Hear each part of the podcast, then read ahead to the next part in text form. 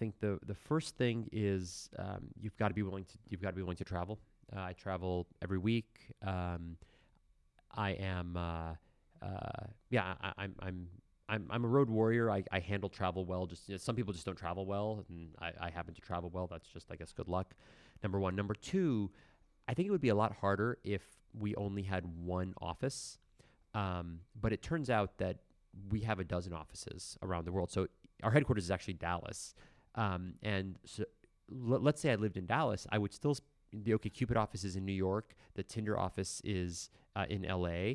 Uh, we just acquired the business in Vancouver. So even if I was based in Dallas, I'd be on the road half the time um, to go to these other places and, and, and be there. We have an office in Paris and Rio and Tokyo.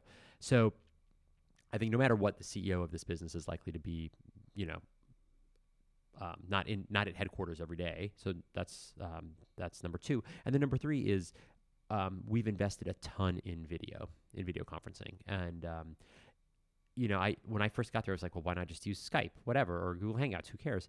Um, I just can't stress enough the the the high def audio, the high def video, being able to like hear the nuance in someone's voice, being able to you know see um, what's going on, and you know, I can't remember the last time I had a a, confer- a call with somebody I work with. Like literally can't remember uh, because it's just all done over video.